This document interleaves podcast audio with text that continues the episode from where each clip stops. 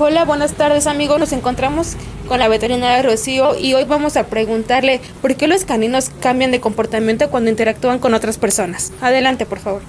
Eh, buenas tardes. Eh, espero ser breve en esta este, pequeña plática o este, pues sí, que entiendan el concepto.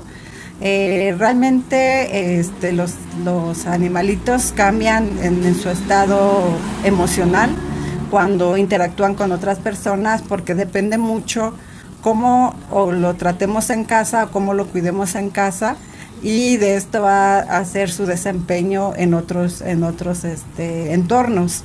Eh, incluso eh, hay que enseñarle por medio de repeticiones a un perrito esto lo que se llama adiestramiento canino y hay gente especializada en proporcionar este tipo de, este, educación en, los animalitos.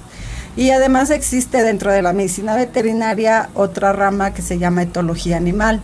Etología animal es el comportamiento que nosotros este, eh, estudiamos eh, en el entorno de cada animalito eh, en donde ellos se encuentren.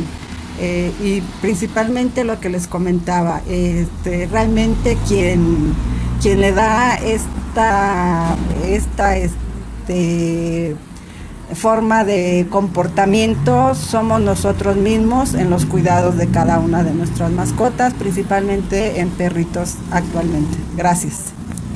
Gracias, muy amable. Hasta luego amigos. Nos vemos en el siguiente episodio de Happy Pet.